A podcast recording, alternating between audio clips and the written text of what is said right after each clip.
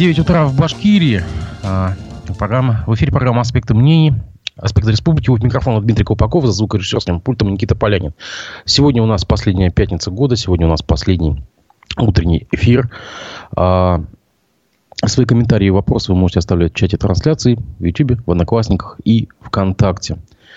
Ну, достаточно очень э, трагичная новость из мира футбола. Умер трехкратный чемпион мира и легенда футбола Пеле.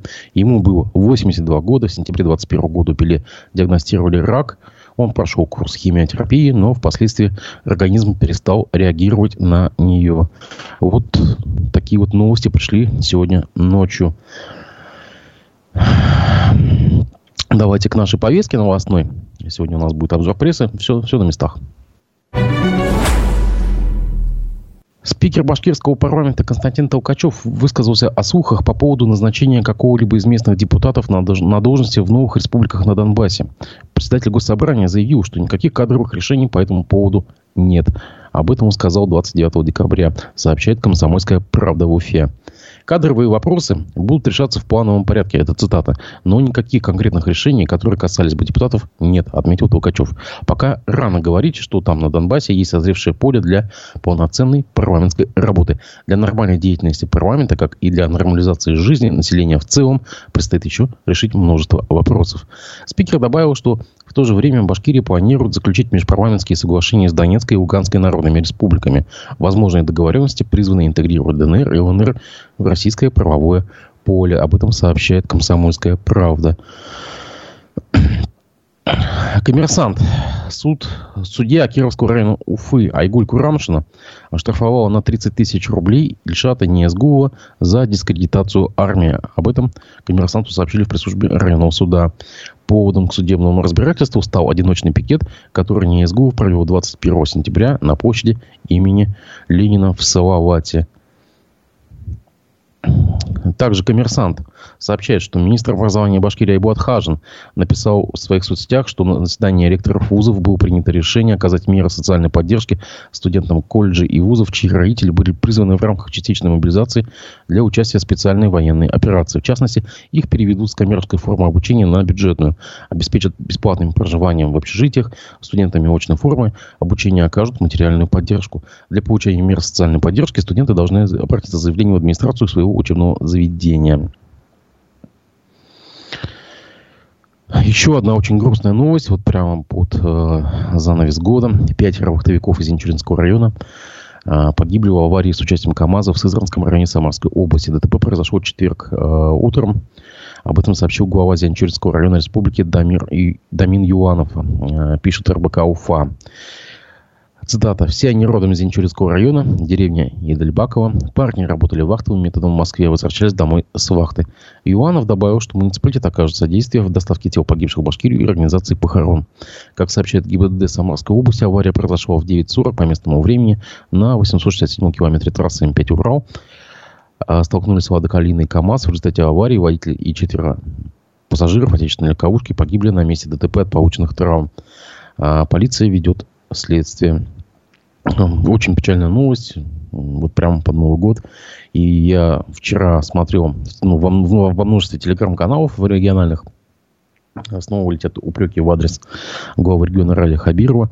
Он же обещал 4 года назад, когда сюда вернулся, что все, всем вахтовикам будет найдена работа здесь у нас в республике, чтобы не было необходимости куда-либо уезжать. Но, как мы видим с вами, уезжают и при этом еще и гибнут. От имени редакции я приношу соболезнования а, семьям и родственникам этих погибших парней. Также коммерсант сообщает, что первым вице-президентом Федерации спортивной борьбы Башкирии назначен бывший боец смешанных единоборств Джефф Монсон. Сообщили э, в пресс-службе Минспорта. Выборы прошли накануне во время отчетного собрания членов Федерации, где обсуждались итоги года и планы на следующий. Джефф Монсон был избран большинством голосов, уточнили в Минспорте. Хотя, в принципе, я также по сообщениям в СМИ, некоторых и телеграм-каналах видел, что были и недовольны этим решением. Также говорилось, что каким образом гражданин США мог занять э, как бы пост спортивного функционера в республике. 51-летний Джефф Монсон провел 88 боев. Он является двукратным победителем АДС, чемпион мира по бразильскому джиу-джитсу. Боец также претендовал на титул чемпиона UFC. Монсон родился в США в 1971 году. В 18 году стал российским гражданином и живет в Уфе. Женат на россиянке, воспитывает двух детей. В США у него живут трое детей. Управление материально-технического обеспечения Министерства здравоохранения Башкирии заключило контракт на поставку 11 модульных зданий э, ФАПов. Это фельдшерско-кушерские пункты для сел и деревень. С компанией «Уралпромоборудование». Сообщается на сайте госзакупок. Пишет коммерсант. Компания предложила исполнить контракт начальной стоимостью 40, э, 40 миллионов за 36 миллионов. То есть дисконт составил 10%. Подрядчик должен поставить ФАПы до 1 августа. А, как сообщает коммерсант, управление материально-технического обеспечения на пяти аукционах намерено выбрать поставщика 57 модульных зданий. А на эти цели запланировано 210 миллионов рублей. Начальная стоимость закупок варьируется от 37 до 44 миллионов рублей. В каждую из них включено 10-12 модулей. На поставку 12 модулей в рамках предыдущего аукциона Минздрав заключил э, контракт с Эдуардом Якуповым за 40 миллионов рублей. Э, неплохая новость на самом деле. Хоть что-то позитивное. Ну, новость для, позитивная для наших жителей села, где все-таки появятся новые ФАПы. Еще бы там были бы специалисты. Давайте мы здесь сделаем небольшой перерыв. Мы послушаем небольшой фрагмент Э, вчерашняя передача «Аспекты мнений» с публицистом, кандидатом, философом э, Рустемом Вахитовым. А полностью весь фрагмент вы сможете найти на YouTube, в Одноклассниках, ВКонтакте. А аудио запись вы сможете найти у нас в телеграм-канале «Аспекты». Что ж, давайте послушаем. Коммунисты продвигают идею о том, что присвоить одной из улиц Уфы имя Сталина. Как к этому относитесь? С одной стороны, Иосиф Сталин – это фигура очень сложная и противоречивая. Трудно отрицать, что со Сталином связана репрессия, которая действительно вызывает множество вопросов. 20 лет прошло со дня победы революции, вроде заявили, что построили социализм. Конституции 1936 года, да, и вдруг начинает там каких-то многочисленных врагов народа, причем, как сейчас выяснилось, многие из них люди были безвинны. Хотя, кстати говоря, далеко не все. Далеко не все, потому что была борьба в партии, были попытки переворотов, это историки тоже говорят. Вот, допустим, современные историки убеждены, что с Тухачевским там дело действительно было нечисто, что в армии готовился переворот. И возьмите, как поступил Эрдоган с военными, которые пытались его свергнуть, да, но вот Сталин также поступил. Да?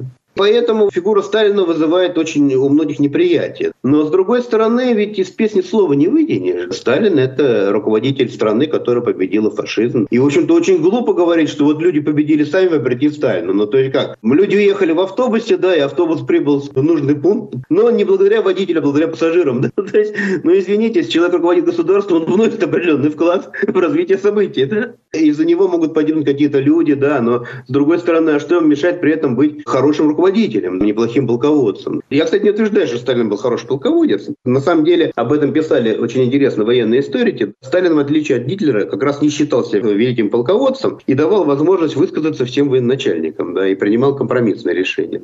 В 90-е годы мы видели какое-то полное очернение Сталина до превращения его в какого-то кровавого монстра, навешивать ему всех собак и заявлять, что ничего подобного не было, хотя, ну, между нами говоря, например, американцы депортировали всех японцев в начале Второй мировой войны. Сталин зачастую совершал то, что совершали и представители демократических держав. Только об этом сейчас никто не говорит. А потом началась какая-то такая вот в обратную. У нас же народ мир не знает, как маятник все, да. Началось все в обратную сторону. Он белый и пушистый, он великий день, он вообще ничего плохого не совершил. Истина, в общем-то, никого не интересует. Истина состоит в том, что Сталин, сталинское государство, сталинские управленцы очень много действительно сделали и для нас, и для представителей различных народов СССР. Что ж тут скрывать? Университеты были построены в то время, множество национальных школ, национальная литература. Ну, например, вот Рафаэль Хакимов, да, есть такой известный татарский, так сказать, националист и деятель. У него же папа был очень известный татарский поэт. Вот недавно мне попалась в руки довольно раритетная книга его отца. Листая ее, обнаружил множество стихотворений о Сталине, например. Они хотят это вытянуть из татарской литературы. Ну, то есть, ну давайте тогда все запретим, почистим татарских поэтов, писателей, которые жили в то время. Гадель Кутуй почитайте, да, почитайте там неотправленные письма его знаменитые, то есть каким восторгом вообще дышат слова Галии о том, что она простая там девушка из простой татарской деревни, дочь крестьянина-пьяницы, который света не давал своей жене увидеть, да, она, она стала врачом, она учится в Казанском университете, то есть еще это дала и советская власть. Это тоже правда, понимаете? Тоже правда. Поэтому к этому нужно подходить как-то, вот мне кажется, взвешенно, осознавая всю, так сказать, такую неоднозначность фигуры Сталина, осознавая, что с Иосифом Сталином связаны не самые, так сказать, светлые зачастую страницы нашей истории. Кстати, интересно, что коммунисты же это первыми признали. КПСС признала, что, так сказать, были незаконные репрессии. Об этом говорили на 20-м съезде, ну, не нужно забывать. То есть, действительно же, ну, ну, нормальный человек никогда не поверит, что Бухарин был какой-то там шпион какого-то там иностранного государства. Бухарин, который при царе в тюрьмах сидел, который ближайшим был сподвижником Ленина. То есть действительно какой-то занос, какой-то заворот был э, ненормальный да, в то время. Как бы закрутился маховик террора, который, кстати говоря, чуть самого Сталина не убил. Террор такая штука, как и французская революция покажет, что если он начинается, он может кого угодно уничтожить. С большим трудом это маховик установили, да, расстреляв Ежова. Да. То есть было все это, да, но было и другое. И, наверное, нужно подумать, нужно подумать о каких-то формах почитания такого рода деятелей. Может быть, неоднозначных, но в то же время внесших нечто положительное в нашу историю. И почитание не только в центральном, там, в федеральном таком смысле, да, но и почитание в регионах, но я, я и, и нацрегионах, но я не знаю, как этот Татарии вопрос решает. Что Сталин сделал для Татарии. Культурная революция, которая произошла в наших республиках, она во многом связана с именем Сталина. И она отражена в произведениях наших великих писателей и поэтов того времени, да, от которых мы отказываться тоже не собираемся. Обретение Башкирии статуса субъекта федерации неотделимо ни от имени Ленина, ни от имени Сталина. Я напомню, что весь полностью, полностью программу аспекта мнений с господином Вахитовым вы можете найти у нас в YouTube, в наших э, соцсетях, а также вы сможете э, найти все, все вас интересующее на подкаст-платформах. А, между тем, у нас сегодня также а, запланирована программа «Аспекты мнений». А, в 12 часов по Уфе гостем программы будет историк Рамиль Рахимов. Это будет финишная программа «Аспекты мнений» в этом году. И мы с историком Рамилем Рахимовым подведем некие итоги. Призываю вас писать э, комментарии, вопросы задавать и лайкать передачу. Мы будем очень рады. Давайте вернемся к обзору прессы. Верховный суд Башкирии не удовлетворил апелляционную жалобу адвоката первого заместителя министра транспорта и дорожного хозяйства республики Виктора Жулькова. Постановлением Ленинского районного суда об устранении чиновника от должности оставлено без изменений и вступило в силу в четверг, 29 декабря, сообщает РБК. Изучив представленные материалы и выслушав участников процесса, апелляционная инстанция оставила постановление райсуда без изменений, апелляционную жалобу без удовлетворения, говорится в сообщении. Ленинский суд отстранил Жулькова от должности 15 декабря. Следствие мотивировало ходатайство тем, что, продолжая работать, замминистра может оказать давление на подчиненных или другим способом препятствовать расследованию. Жульков отстранен от должности с сохранением минимального дохода ежемесячного пособия в размере прожиточного минимума 13 200 рублей. Мы уже неоднократно в наших эфирах э, задавались вопросом, как чиновник будет жить на 13 200 рублей и зачем нужно было отстранить от должности, если второй отдел э, Следственного комитета находится в том же здании, где находится Минтранс. А Виктора Жулькова, напоминает РБК, задержали в начале ноября по подозрению в превышении должностных полномочий. Сначала суд избрал для него меру пресечения домашний арест, однако после Верховный суд смягчил меру пресечения, заменив ее на запрет определенных действий. Чиновнику запрещено общаться с участниками дела, пользоваться средствами связи и интернетом. По версии следствия, не установлены лица из числа руководства Минтранса, действия по предварительному сговору с Жульковым, передали коммерческой организации заказ на ремонт дороги по улице Горького в Сибае. После этого был проведен фиктивный аукцион, победитель которого а, полученные по контракту средства перевел компании, фактически выполнившей работы. То есть был просто фиктивный аукцион. Ну, я напомню, что тогда кто был а, мэром Сибая? Нынешний один из министров кабинета министров, членов кабинета министров республики. В конце ноября в отставку подал глава Минтранса Башкирии Александр Баушев. В начале декабря на этот пост назначили замминистра транспорта Александра Клебанова. Кстати, сегодня в 11 часов э, смотрите программу э, «Аспекты городской среды». как, как всегда, с Олегом Арефьевым э, будет подведение итогов, не только транспортных итогов, но и все, что касается жизни в городе. Так что не пропустите, также задавайте вопросы, пожалуйста. Башинформ сообщает, что в Уфе открылся новый музей. Очень интересная новость. Открывшийся музей гражданской обороны и медицины катастроф хроники доблести приглашает на экскурсию. А, открытие музея состоялось в рамках 90-летия создания гражданской обороны Российской Федерации. А, музей позволит не только а, заглянуть в прошлое, но и даст возможность современным детям изучить правильные действия при возникновении экстренных ситуаций, отметил первый заместитель начальника Главного управления ЧС России по Республике Эдуард Идрисов. Музей находится по адресу город Уфа, улица Бульвар Славы, 6, а посещение музея на базе Республиканского отделения движения школы безопасности бесплатно. И записаться можно, оставив э, заявку в соответствующей группе ВКонтакте. В общем, очень хорошо, что появляются такие, такие музеи. Уфа-1 сообщает, ну, необычно, достаточно необычная новость на самом деле. Прошу прощения. В Стартаматском районе Башкирии полицейские задержали коллегу уже почти бывшего сотрудника отдела полиции номер 5, это бывший Рожникинской РОВД, лейтенанта Айнура Кельмаметова. Об этом сообщили в пресс-службе республиканского МВД. В ходе комплекса мероприятий по противодействию незаконному обороту запрещенных веществ задержаны двое мужчин 31 и 26 лет. Они один из задержанных оказал активное сопротивление и попытался скрыться. Его действия были пресечены полицейскими. Известно, что э, скрыться пытался друг задержанного полицейского. Он из гражданских. Материалы на обоих передали следователям, которые и предстоит решить, по каким статьям квалифицировать действия пойманных за руку друзей. Э, ну, насколько я читал, допустим, в Мэше, э, вот этот полицейский, это, по-моему, участковый вот из Вашингтонского РОВД, достаточно молодой, он сказал, что покупал э, эти средства наркотические для собственного пользования. Сделаем выводы.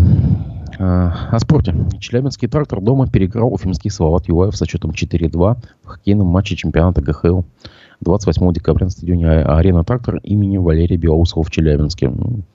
Как говорится. О погоде. 30 декабря Башгидромет прогнозирует небольшой снег по югу до умеренного. Ветер юго-восточный умеренный, температура воздуха ночью 10-15, по востоку 17-22, днем 7-12. 31 а, декабря в Новый год нам синоптики обещают небольшой снег, ветер восточный, юго-восточный умеренный, температура воздуха ночью 12-17, при прояснениях 18-23 днем, 5-10, по востоку до 15. Достаточно такой разброс, контрастный. А 1 января небольшой снег местами до умеренного, ветер восточный и юго-восточный умеренный, температура воздуха ночью 12-17, при прояснениях 18-23, днем 5-10, по востоку до 15.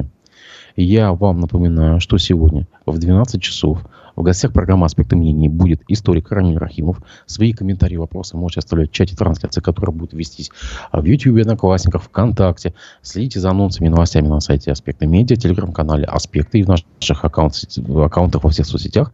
Запись программы также будет выкладываться на подкаст-платформах. Увидимся в 12 часов по Уфе. Не прощаюсь, но не, не забывайте, пожалуйста, что в 11 вас ждет Олег Арефьев в программе «Аспекты, городских, аспекты городской среды». Все, Увидимся.